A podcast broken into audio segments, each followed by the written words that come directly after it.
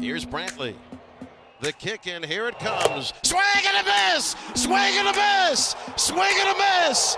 And a World Series Game 7 winning Curly W is in the books! The celebration is on! The Washington Nationals are the world champions! The deal, according to Jon Heyman, is done. Uh, Gerrit Cole is going to the Yankees. Nine years, 324 million. And Amanda, thank you for your trust in us as we continue to assemble a championship caliber team. And welcome to the Angels family. And with that, we're very proud to introduce Anthony Rendon, the newest member of the Los Angeles Angels. Coming this week in Major League Baseball, Mookie Betts will not have to worry about reporting to Fort Myers, Florida. Instead, he's headed to Arizona because he is a member now officially of the Los Angeles Dodgers. Hello, everyone, and welcome to the S&B Show. I am Brendan Azoff, and with me, as always, is Stefen Rosner. And this week, we will be discussing the MLB restart, the most intriguing opening day matchups, as well as all things going on around the league's summer camps. Later on in the episode, we will have Kyle Evans from Bronx Bombers News on to discuss what is happening at the Yankees training camp. So, an interesting week with the MLB finally getting restarted, announcing their schedule. And I know you had a couple of headlines, Stefan, that you wanted to get to to kick things off. Yeah, let's start with one interesting one. Mike Fiers of the Oakland A's. He's got a weird, funky spiral beard that no one pays attention to, no one really cares about, but the A's apparently do as they're making masks for COVID 19 that will have his swirly beard on it. And for me, uh, just the marketing team failed on this one because, you know, as a lot of baseball fans realize with the Astros, everything going on, we've had so much time away from that that I completely forgot that the Astros did anything. I'm being reminded of it now. But anytime you mention the name Mike Fiers, it just alludes back to the Astros, the whole talk with that. So major flunk for me. Uh, next headline, we go Matt Kemp. Matt Kemp thinks he's an all-star again. He rejuvenated his career back in 2018. That was his second stint with the Dodgers. He bats 290, 21 homers, 85 RBIs. This is after a couple years of just seemed like age got the best of him, couldn't field, couldn't hit, all that kind of stuff. He played 20 games last year for Cincinnati. He batted 200. He had four hits in 20 at bats, one home run, five RBIs, and he's on a one-year, $7 million deal with the Miami Marlins, who clearly seem to never be able to do anything in this league anymore. And adding a veteran like that should help the young guys, but we've seen in the past it doesn't work out for Miami. So way to way to waste seven million dollars. Nothing's going to really happen there. Yep. Yankees Mets battle on 20th anniversary of 9/11 terrorist attack that will happen next season. That's pretty cool, and hopefully fans can attend that game because you know how they were back back when it did happen. So you just hopefully they get the chance to show their support again next year. Yep. So starting with the Yankees and Mets, obviously that's it's an anniversary that you don't want to have to remember, but at the same time, it's important to remember it. And that Mike Piazza home run right after 9/11 happened, you know, the whole entire city of New York, even though it was the Mets, and as a Yankees fan, you don't like seeing when the Mets have success, but that was a that home run gave you chills, and if you didn't get chills, you're not human. So just to see them playing again, you know, the fans are going to be there if they can be. It's going to be loud. It's going to be a great, great atmosphere there. Going back to Matt Kemp now, uh, he was protected a lot, and that Dodgers lineup was deep he got rest. You know, he, he was able to get some rest because of how deep they are. And when you got Bellinger hitting behind you, Joc Pederson in that lineup, Turner, uh, it's they're stacked, and we know how stacked they are. They're the best team in the West. And so I don't know if he's going to be able to have the same success with the Marlins, who are thin in that lineup, and and he's going to be facing the the most elite pitching that the pitchers can offer because they're going to be picking corners. When you got Bellinger behind you, they're going to go down the middle more often than they're not because they don't want to walk you to give a Bellinger an opportunity. So I don't know if he'll have the same success, but listen, confidence is part of the game. Baseball is very mental. And in regards to Mike Fiers, uh, his beard is that beard was crazy. I remember getting the ESPN alert saying, "Look at Mike Fiers' beard today," and I don't know what kind of pattern he did. I don't even know how he shaved it. So credit to him for getting it that curly. But to bring it back, I, I, guess it's you know funny trying to lighten up the mood. But like you said, his name is attached to that whole Astro scandal, so I don't know if the MLB is happy with his name being back out in the limelight. Yeah, so let's get to the trivia question of the day. It'll be answered at the end of the show. So today's trivia question: Which major league pitcher retired with 5,714 strikeouts in 5,386 innings? So you know, don't use Google. We we trust you. We shouldn't probably trust you, but we do. So we'll let you know later later in the show. So, Brendan, you talked about some intriguing opening day matchups, and let's first start with Yankees Nats Scherzer versus Cole. High powered pitching offense. What more can you expect from an opening day with these two guys going head to head? Yeah, no, definitely. And it's the first game of the MLB season. The MLB smart, you know, they know that the Yankees are a big draw. The Nationals play in the nation's capital, so there's a lot of attention there. It's almost like the nation's restarting, if you will. It's America's pastime. World So Series winners. that. The World Series defending champions as well. Uh, the Scherzer Cole matchup is phenomenal, and I, I know that it's not going to be as big as it will be later on in the season because with the short camp, both pitchers are probably going to be around 80 to 90 pitches. They're not going to have their full max potential, but these guys are legitimate number one pitchers in the league. And then you got a Yankees offense that has to live up to the reputation they've made for themselves the past two years, and the Nationals offense that was good enough to win a World Series. So overall, that that first matchup is going to be phenomenal to watch. Yeah, and you see, you know, Anthony Rendon leaves the Nationals, goes to the Angels, but still, this Nationals lineup and take out Ryan Zimmerman because he's not playing due to COVID. There's still this uh, Juan Soto is just a terrifying human being to play against, and you know all the hype with them winning and the Yankees who should be winning and they don't. I think it's going to be a great matchup. You also have the Cole pitching against the Nationals. Again, remember Cole was a member of the Astros, lost to them in the World Series. So he talked about how he wants to get that win, get that passed out of the way, and now move forward to a World Series, a World Series championship with the Yankees. Do you know Gerrit Cole ho- holds a world record? For what? Removing his hat as quick as possible after after a loss. I think that was the quickest thing we've ever seen. Over the eyes. Yeah. All right. Angels Athletics, another great matchup. Trout, Ohtani, Rendon versus Chapman, Olson, Semien. It's a battle of California. Yeah, no, the Angels and Athletics are very interesting teams. The Athletics two years ago lost to the Yankees in the wild card game, and people thought they were going to continue that climb. Last year was almost a down year for them. Their bullpen, who was so dominant, became a little more human. And now you have the Angels, who at the same time are they're in the top ten for World Series favorites betting wise. They have Rendon, who they added. Ohtani's fully healthy. They obviously have Mike Trout this is a, a, a, good team, a good lineup at least. Pitching is still going to be a concern. Bullpen's still going to be a concern, but they have the ability to score five to six runs a game. So sometimes that'll overpower pitching, especially in a shortened season.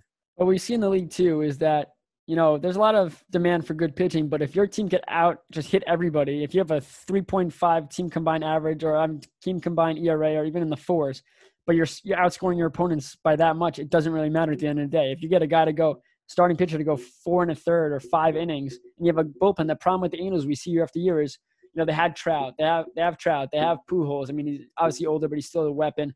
Ohtani could hit. The problem was they just never had pitching. They couldn't close games out. So it's for me just putting them in the top ten to win the World Series, even with Rendon, because again the offense wasn't really the problem. It was the, it wasn't even the defense really. It was just the pitching closing games out. So it's a little iffy for me, but I hope the Angels win because I want to see Trout playing playoff baseball. If this guy goes his whole career and doesn't play, I mean, it, I think he played what a one wild card game. I think, um, if, if that. if that, and it's just a it's a shame because you know we're on the East Coast. We don't stay up. I mean, we will, but we don't. Most people don't stay up to watch West Coast battles, and I think that having Trout on prime time, crushing baseball, is doing what he does best.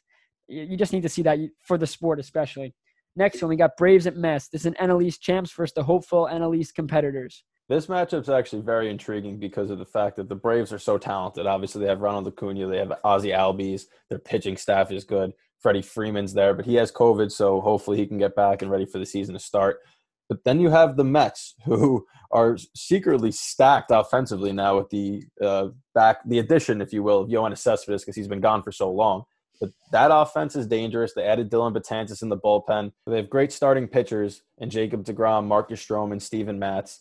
And they're going to give the Braves a run for their money in the NL East. I don't know if the Washington Nationals will be able to maintain that. They do have the pitching too, but I think that it's going to be between the Braves and the Mets. Last season, the Braves went 97 and 65. They finished 11 games up on the Mets, who were 86 and 76. But both teams this year come in with a lot of expectations riding on them. Brewers Cubs. This is two of the NL best. You have a healthy Christian Yelich this year.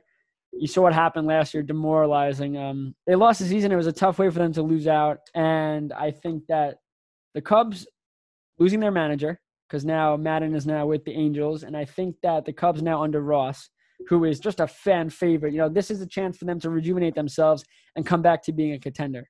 Definitely. And you got two of the most exciting players in baseball in this series. You have Javier Baez on the Chicago Cubs and Christian Yelich on the Milwaukee Brewers. And they're going to be able to draw attention to the game. You know that Yelich is an MVP caliber player every single season. So is Baez. It's just superstar power right there. And like you said, David Ross has to get this team back to where they belong. You know, the Chicago Cubs won the World Series and they kind of been downhill ever since. and this roster is way too talented for that. So there's a lot of uh, pressure from Chicago on David Ross, who's a first year manager. So it might not be fair, but he knew what he was getting into when he took the job, and this rivalry is a great way to kick off the season. I mean, since his last days at catching and then just being around the team, you knew Ro- he is looked at as. I don't think I think I don't think it's going to be a problem for him, just for the fact that anytime someone talked about him, it was never my friend Ruff. It was dad. Yeah. He was a team dad. And, you know, I think that's a difference when you look at other sports when a manager is so close in the age to the players or just for retires. I mean, look at Islanders and hockey, Doug Weight. Doug Weight played for the Islanders for the last couple of years of his career and then became a coach. But some of the guys that he was coaching, he had just played with on a line with.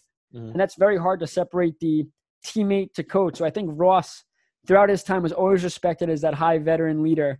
And I think now he's not going to have any problems with people respecting him as like if he has to come out and take somebody out for slumping, it's not going to be like, oh, just leave me and you know, you know, let me let me do my thing. It's like, yes, sir, and I think that's really important for a Cubs team that needs to get back to winning. Well, the respect value is definitely going to be there for him. He's well respected by the Cubs and all of baseball. But at the same point, you going up to your friends and saying, listen, you're not playing well, you're going to have to be benched today, it's hard on him to do.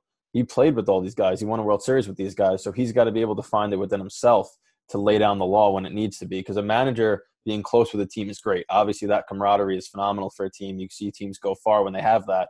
But at the same time, a manager has to be able to step in, separate his passion and friendship with the what's best for the team. All right, so just a quick, quick run through. Want your opinion? Yankees Nats. Who takes that game? Well, I, I think that the Yankees are going to win just because offensively, I don't know how sharp Scherzer will be. I think that Cole, from what I saw in the inter squad game, looks sharp even though he gave up a home run. But at the same time, the Yankees offense is just, I'm going to take them. All right. Angels Athletics. I'm going to go Angels. I'm going to buy into the hype for one game. One game, one game only. You know the rules, one bite. Braves Mets. Mets. They win the first game every single year, and I don't think a shortened season is going to change that. Well, it's like the Family episode, and the first pitch, and the season's over. So maybe yep. it'll happen in the second game. Wait for the injuries and all that, and then Brewers Cubs. This one's like a toss up for me, but only- it is. It is. I, I think it's going to come down to which team can get that you know fourth or fifth run. I think that pitching wise, both teams are going to be fine, rivalry wise, it's going to be intense. I'm going to take the Cubs because I believe it's in Chicago. All right. Fair enough. Okay, let's move on to now talking about the New York Yankees. Just in a little bit, we'll be joined by Kyle Evans, as Brendan said at the top. First off, DJ LeMahieu, Luis Cessa put on 10 day IL with the, they tested for the coronavirus positively, obviously, and to return to play, they need to test negative twice. If they are out, obviously one of these players is a lot more important than the other. Not to, you know, mess with Luis Cessa. He he played solid out of the bullpen last year. He mm-hmm. wasn't great, but he did his job. But DJ LeMahieu and I talked about with other people is he's their best hitter. He's not yeah. just their best hitter; he's their best fielder. You can talk about Judge, great fielder and right field. That's fine. He hits for contact, on base percentage. He could play everywhere in the infield. I mean, he hasn't played short, but I guarantee put him at short, he could do his job. And I think that not having him is just a problem. Yes, Tyler Wade has taken strides in his career. Gleyber Torres now it's short. DJ LeMahieu is your top of the order guy. How clutch he was last year without him coming through, especially also Gio Urshela, but LeMahieu as well. He didn't get hurt really. I think he missed a couple of games here and there, but this guy was in your lineup every single night, producing. I think multi hits. It was like every game, three for four, two for four, and I and the power, career high in home runs. So I think not having this, this guy should be ready to return. Hopefully, hopefully this doesn't scare him away from not returning. But without him in the lineup, yes, this Yankee team is deep but he is an integral part of this offense, even with guys like Judge, Stanton, and Sanchez. Well, those three guys you just mentioned is why LeMay is so successful in New York because he's the perfect contrast. You got guys that are big power big strikeout. LeMahieu comes up with runners in scoring position. All he has to do is get his bat head to the ball. He's not worried about putting it 400 feet. His job is to hit the base hits, and and he knows that. And he's a Gold Glove caliber fielder. You said he could play anywhere. He probably can. Second base, shortstop, first base. We saw him jump to last year. Third base, even if he needs it that this guy's a legitimate five tool player. And he went to Colorado. You know, it's a smaller market. People gave his offensive ability to the you know the win there and how the fast the ball travels out. But he came to New York and showed his power is legit. And I think it's two negative tests 24 hours apart. That's how they separate it. These guys said that they're feeling better. I, I know that they Luis Cessa said he's feeling good. LeMahieu said he's asymptomatic. But you got to hope that those two tests come soon because they need to get on the field, get reps, or else they're not going to be able to play opening day. All right, so Judge and Hicks will be ready for opening day, Boone said. And Gerrit Cole made a funny thing is that Hicks probably is the first player in MLB history to not miss one regular season game with Tommy John. So that's that's an interesting fact, and obviously that's something assumed because you miss you miss a year plus with Tommy John. So good news for Hicks. He will be the he will go down in history. Yeah, he will be a historical anomaly forever. And and when people see never missed a game with Tommy John, they'll go, "What the hell? Why not?" And they'll realize, "Oh, COVID 2020 caused Hicks to be the first player to do that." But this is huge for the Yankees because if the season started on schedule, Stanton probably wouldn't have been playing, Judge probably wouldn't have been playing, Hicks wouldn't have been playing. So it those are three key bats in your lineup. It's definitely something to be worried about. And now they're able to rejuvenate, get healthy. Shouldn't have taken this long, but that's a discussion for another day. But now they have a full lineup for the first time, in all honesty, in a while. I don't think we've ever been able to see the Judge, Stanton, Sanchez powerful lineup that we've had. Hopefully, LeMahieu comes back to add him to the front. But it's going to be an exciting time to watch the offense. You just hope they get their swings under the belt and that they're ready to go when the season kicks off. Yeah, I mean, you look at this team 103 wins last year, and they did not have the majority of the lineup ever in the at the same exact time. Same time yep. We talk about the protection, you know, it's all fun and games when you have Judge, Stanton, Sanchez. If that's how they go, the lineup, you know, it depends what they do. Back, back to back to back. That's that's a nightmare for opposing pitching, but we didn't see that at all. Nobody's no. healthy at the same time, and the scary thing is, they didn't have Gerrit Cole last nope. year and they still won 103 games. I, the odds that they go the whole 60 games without getting hurt is zero. It's the Yankees. Someone's going to get hurt long term, probably. Knock on wood. But um, just how amazing this team. I mean, even the home run, they're breaking home run records without these guys in the lineup. So it's yep. so it's such a even as not a Yankee fan, everyone hates the Yankees. But this is the Yankees everyone's talking about on paper. Oh, why doesn't this team win the World Series? Why doesn't this team do that? because they haven't been the Yankees. This has been part of the Yankees, but any team, look at the, any team in the MLB. They're winning so many games. Yeah, because they have 95 to 98% of their lineup in there. Take out two out of three top, took out Yelich. Milwaukee pretty much had no shot. Nope. No shot. That's one guy. And they have no shot now. Now you're taking away three of the top players in the Yankees lineup. And yes, they have more depth than the than the Brewers, but at the same time, there was no reason they should have won 103 games. And if that is the case, and the Yankees didn't just get lucky with players, because clearly there was no luck last year whatsoever. Look back to German getting in trouble at the biggest moment he needs to be there for the Yankees in the postseason. It's just crazy to see what could be expected. They could go. I mean, Brendan, what do you think their record's going to be when this 60 games is all said and done? I mean, realistically, thinking about, play, let's say players go down, not that this lineup's going to be there. You think they could go 45 and 15? You think that's realistic? No. no, I don't. I don't think it's realistic just because of the fact that Boone said he's going to make sure everybody gets played. I think he wants to rest people. They know, listen, this is a legitimate team that could field two MLB rosters. They could field two 25 man rosters and put talent on the field. Like, I think the second team would still be better than the Marlins and Orioles. You know what I mean? That's how deep they are. And that's not an exaggeration. But at the same time, if they're continuing to rest people, which is smart, obviously, you don't want these guys to get hurt like we've seen so far in 60 games. You want everybody to be fully ready for the postseason. So I would say between 37 and 42 wins. That would be my, I think, 37, 23, 42, and 18.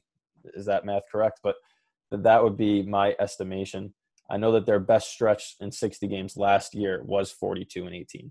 So I think that that's the height of what they can accomplish. But listen, if they're doing that, especially with 10 games against each AL East opponent, postseason bound. And that's all that matters. One thing to consider, and I'm not sure how much Boone pays attention. I'm not in his head.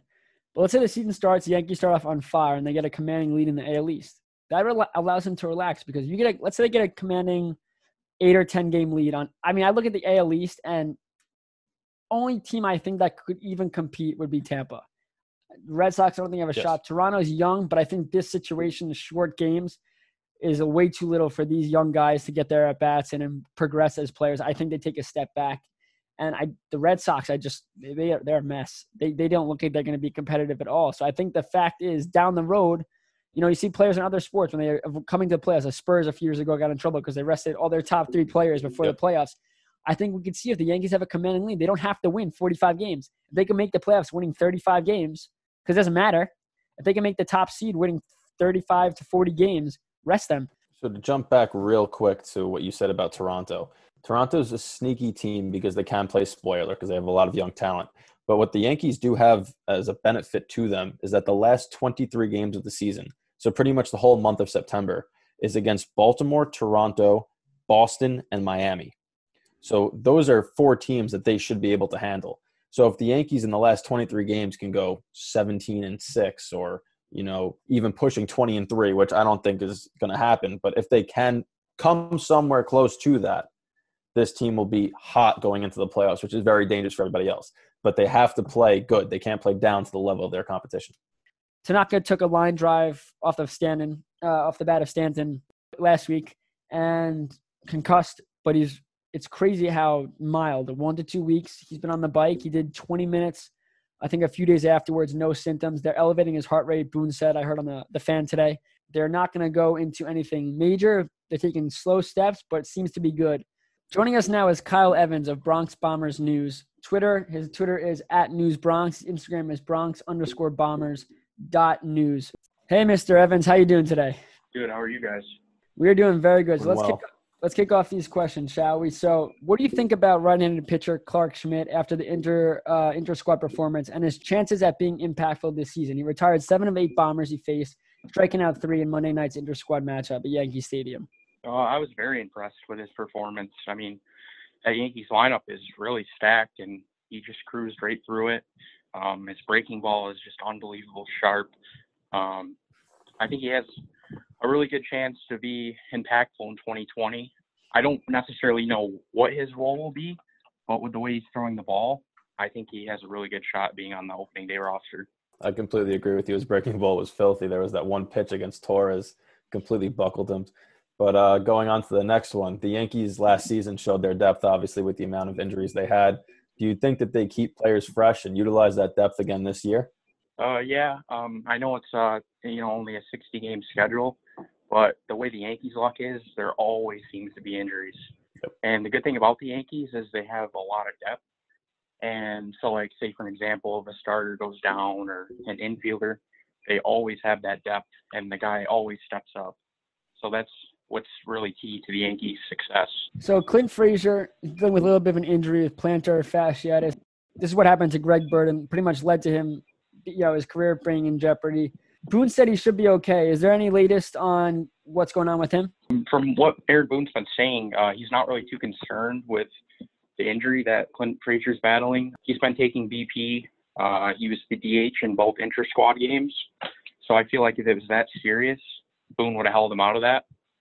So no, I don't think it'll be too much of an issue. And what do you what do you think Clint Frazier's role is going to be this year? I know you know his fielding was atrocious last year. He's probably worked. I mean, I hope he's worked on it, but you know the DH position for the Yankees is really more of a it's going to be Stanton's job unless someone in the field needs a break, and if that's a guy like Judge or Sanchez, they most likely will DH. So what do you think his role will be? And do you think it's going to be very limited in 60 games? Yeah, I don't I don't really see him. I don't really expect him to be on. Uh, they're very impactful this year because like the Yankees have what four or five outfielders, and there's just no room for him because you know the Yankees are really stacked, and I know they like his bat, but I don't know where you could fit him in. I mean, there's like they're trying to fit Andujar in the lineup still, and that's tough.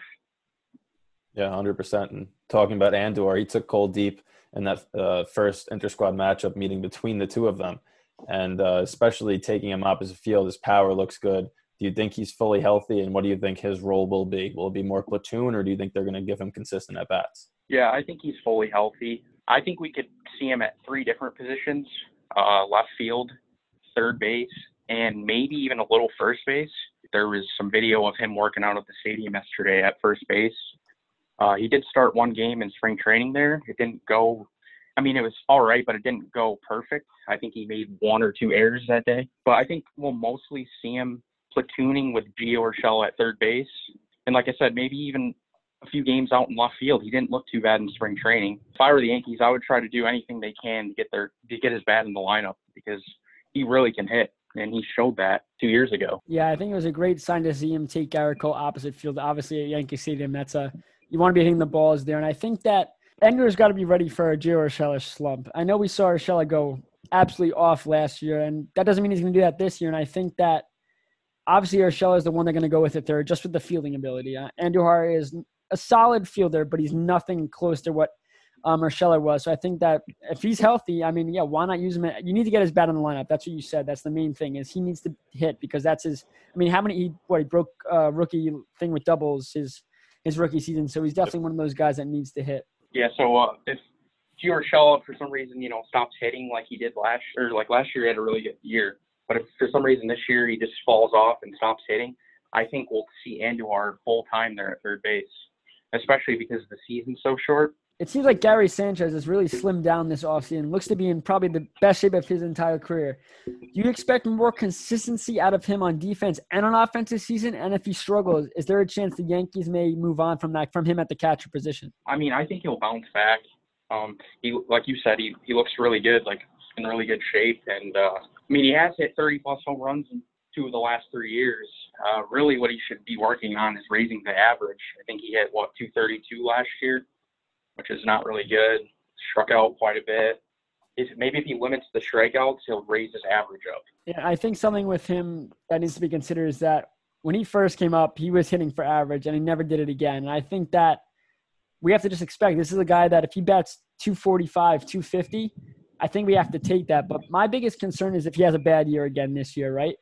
How many years are you going to wait for him to show that he is that guy that they saw originally? Because you know, they have Kyle Higashioka, but is Kyle Higashioka a franchise catcher? I don't think so. And I, I really think that if he doesn't improve, there's a good chance that they have to go out there and get an actual catcher. That's a good point. Even if he had like a, a slump this season, I still think they'll go with him for the 2021 season. I think they're just gonna like roll with him.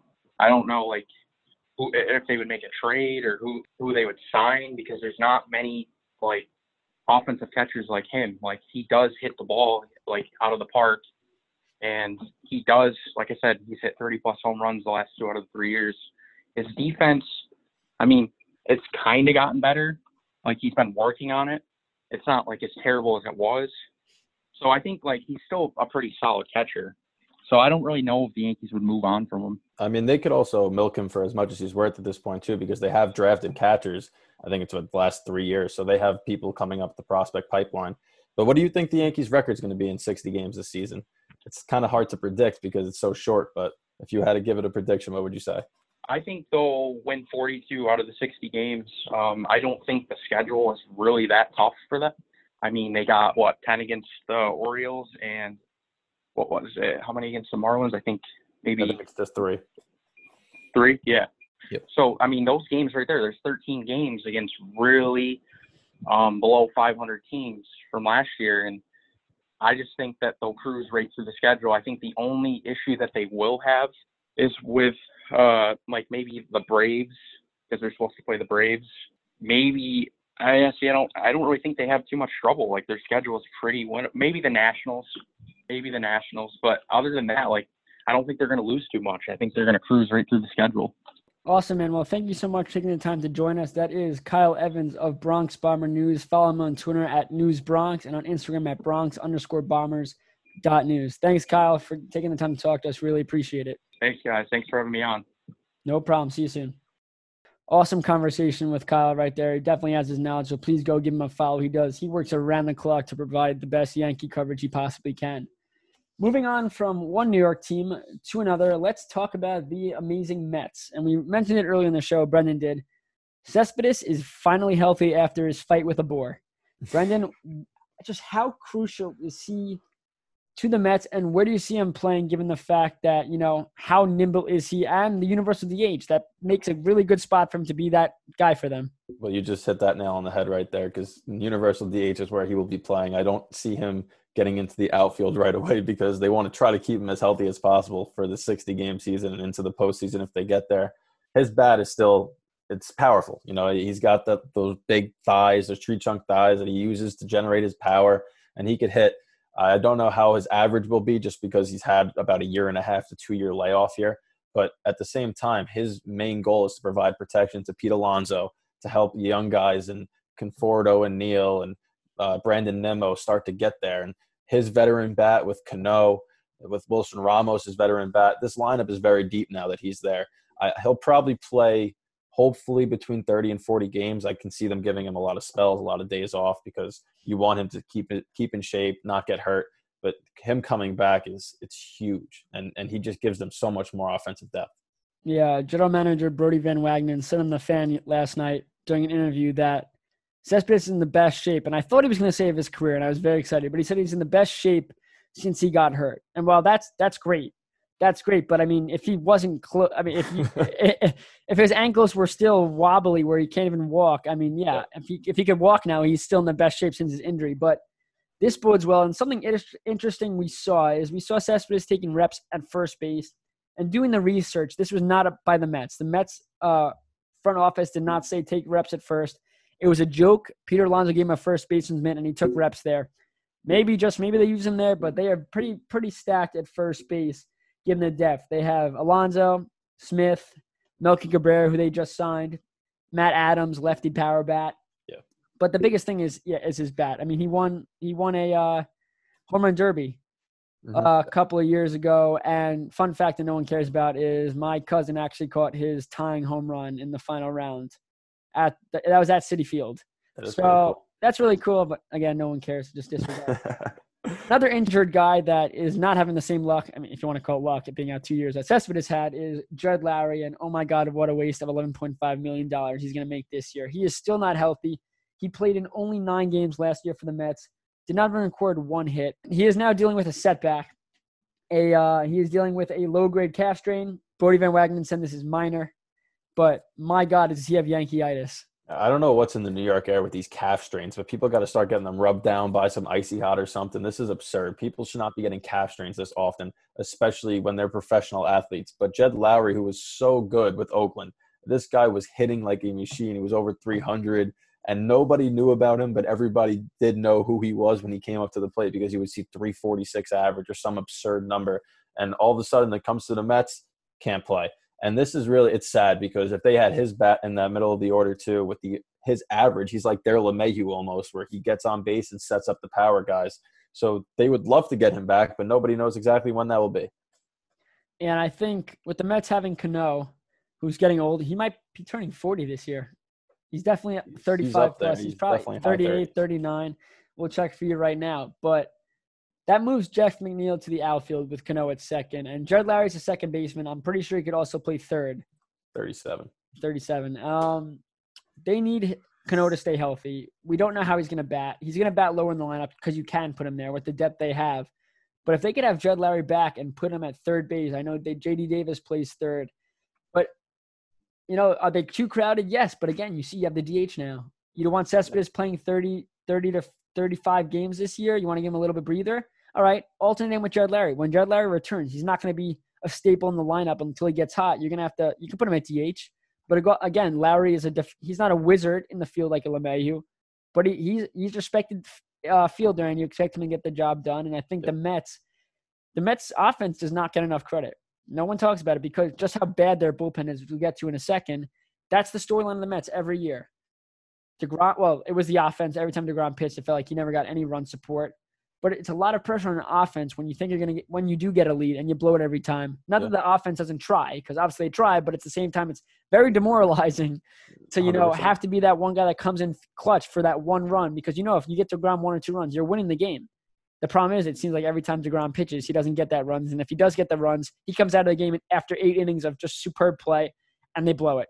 So I think the Mets really, which we get into now, is how big of a deal is signing Dellin Betances? Hurt all of last year, comes back. Had a couple of strikeouts in that outing. He was hopping off the mound. Yes. So I think he struck out the side or something along those lines. He looked good.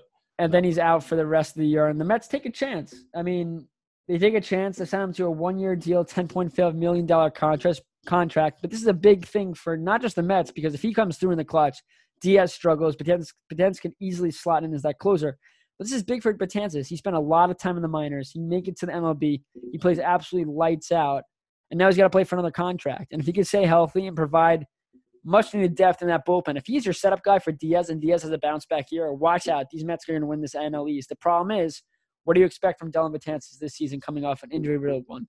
Yeah, definitely. And you talked about Edwin Diaz and his struggles last year, and that's exactly why they got a guy like Betances. But if Diaz didn't blow it like if he blew half those saves last year, the Mets are now talking about being in contention for the NL East.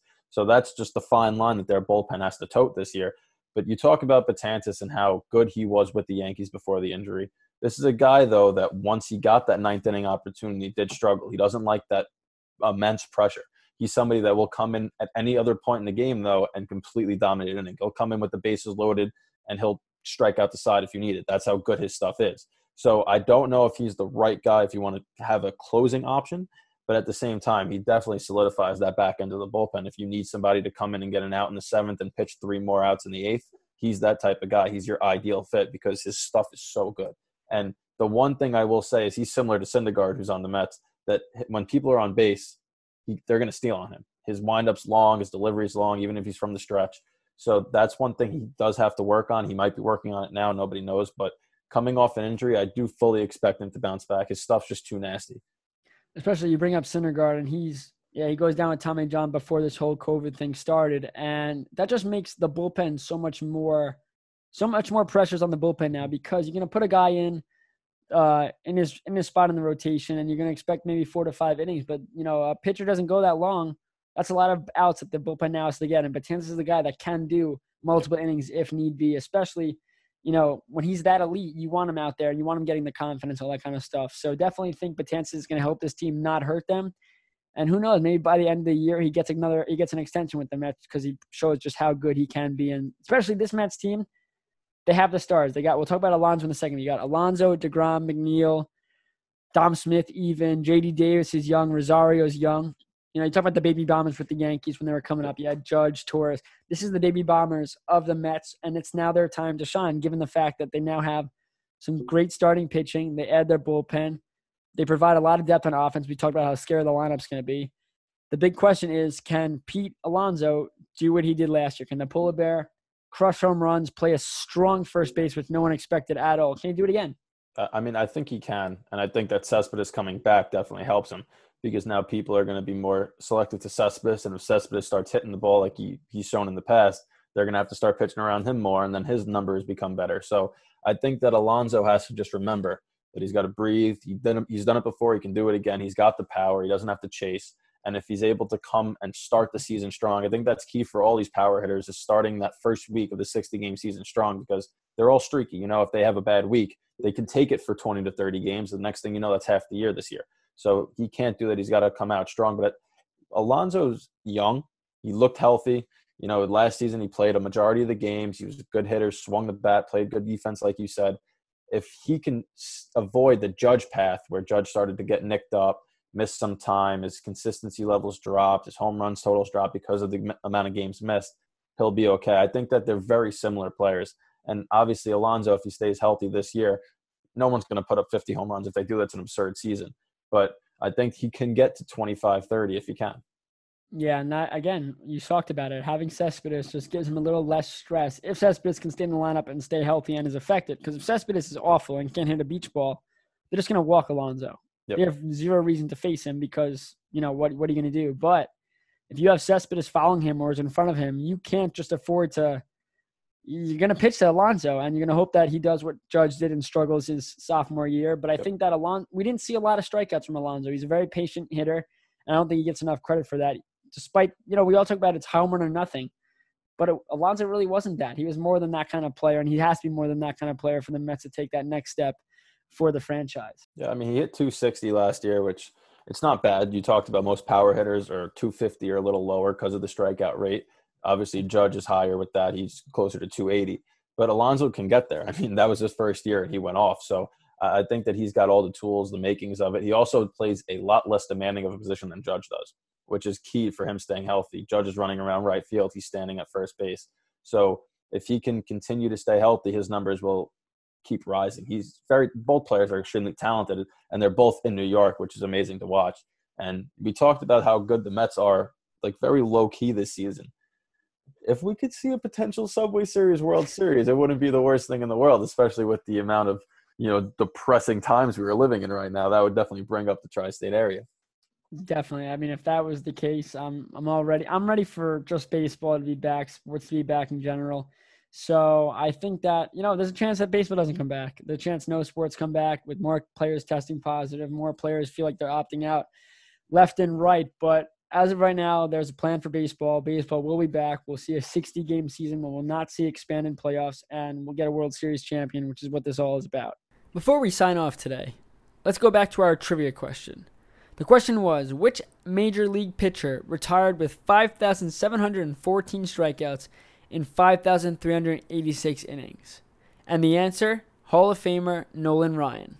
See, we talked about the New York teams today. Obviously, they're very intriguing. The Yankees have all the talent in the world, and the Mets are on the rise and going to give the Braves a lot to talk about. And they're going to be on their heels the whole entire season. I think that the matchups on opening day, starting July 23rd, July 24th for some teams, it, those those will dictate, I think, how the season pans out. And there's a lot to look forward to in such a short time frame. So it's going to be very exciting. And we'll be doing this every week, talking about the MLB and talking about the NHL on a separate show as well. So stay with us, and we hope to be talking with you guys soon.